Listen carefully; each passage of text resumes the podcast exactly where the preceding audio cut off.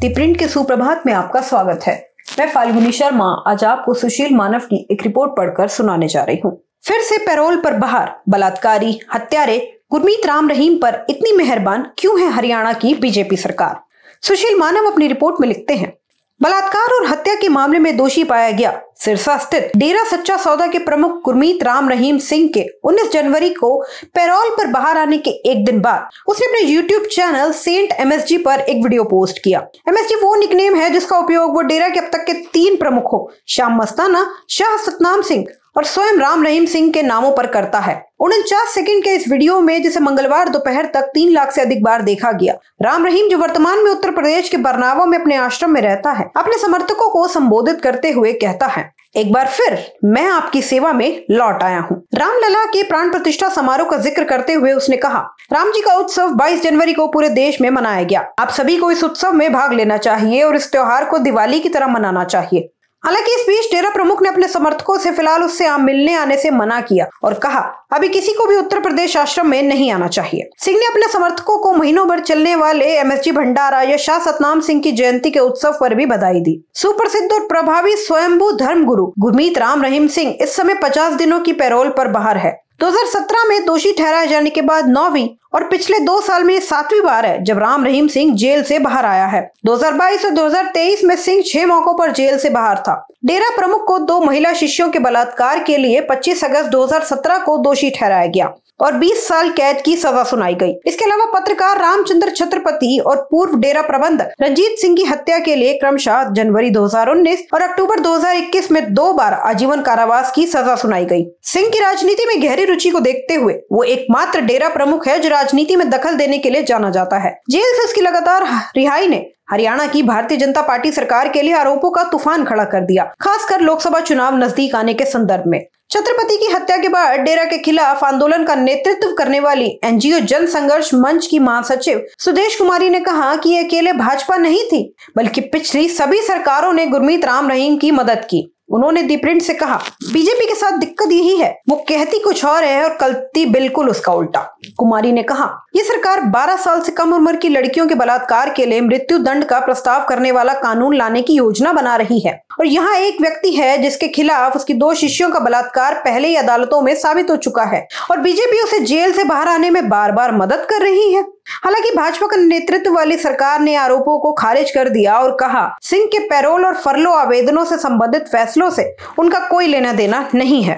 दी print से बात करते हुए हरियाणा के जेल मंत्री रंजीत सिंह चौटाला ने कहा, यह फैसला जेल अधिकारियों और स्थानीय प्रशासन द्वारा लिया गया है। नाम न छापने की शर्त पर एक राजनीतिक विश्लेषक ने दी प्रिंट को बताया कि डेरा सच्चा सौदा ने केवल गुरमीत राम रहीम सिंह के नेतृत्व में, राजनीति में हाथ आजमाना शुरू किया। उन्होंने कहा उनके पूर्ववर्तियों ने कभी ऐसा नहीं किया। सिंह ने 1990 में डेरा की बागडोर संभाली। इसके तुरंत बाद वो क्षेत्र के राजनेताओं के लिए आकर्षण बन गया। उसने पहली बार 2007 के पंजाब विधानसभा चुनावों में एक पार्टी को सार्वजनिक समर्थन दिया। कांग्रेस का समर्थन करने के बावजूद जीत शिरोमणि अकाली दल भाजपा गठबंधन की हुई। हालाँकि अकाली दल पंजाब के मालवा क्षेत्र में अधिकांश सीटें हार गया, जहाँ राम रहीम का बहुत प्रभाव था। महीनों बाद सिंह पर पंजाब के सलाबतपुरा में एक मंडली के दौरान कथित तौर पर गुरु गोविंद सिंह की तरह कपड़े पहनने के लिए ईश निंदा का मामला दर्ज किया गया।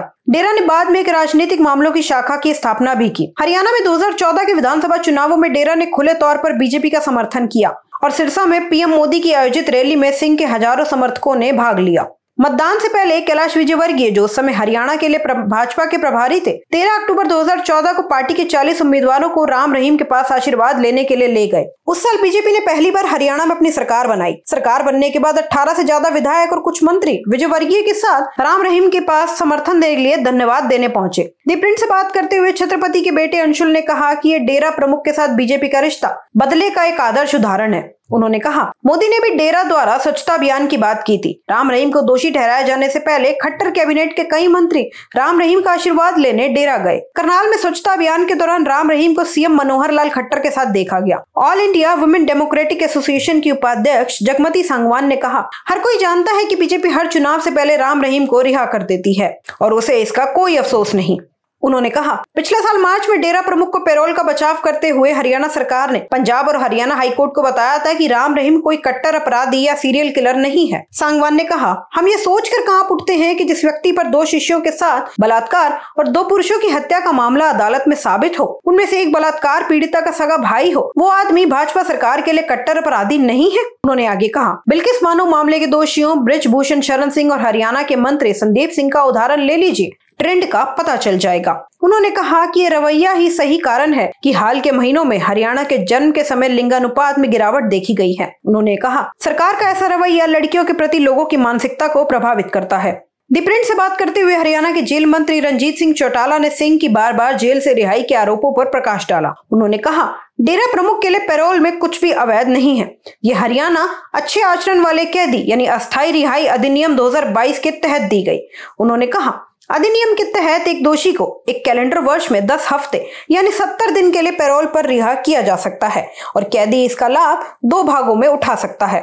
इसी तरह एक दोषी कैदी को कैलेंडर वर्ष में तीन हफ़्ते यानी 21 दिन की अवधि के लिए फरलो दी जा सकती है, पर इस अवधि का लाभ भागों में नहीं लिया जा सकता। उन्होंने आगे कहा दोषी जेल अधीक्षक के समक्ष आवेदन करता है और अगर दोषी की सजा सात साल से कम हो तो रिहाई के आदेश डिप्टी कमिश्नर द्वारा जारी किए जाते हैं।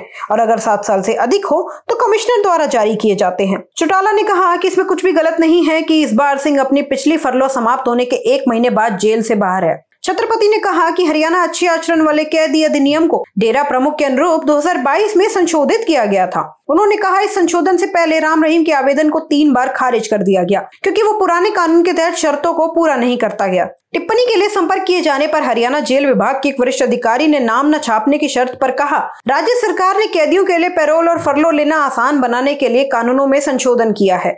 क्योंकि फरलो और पैरोल के लिए कैदी दस्तावेज़ तैयार करते थे। सुदेश कुमारी ने कहा, अगर डेरा प्रमुख को अंततः 2017 में दंडित किया जा सका है तो ये केवल न्यायपालिका के कारण था।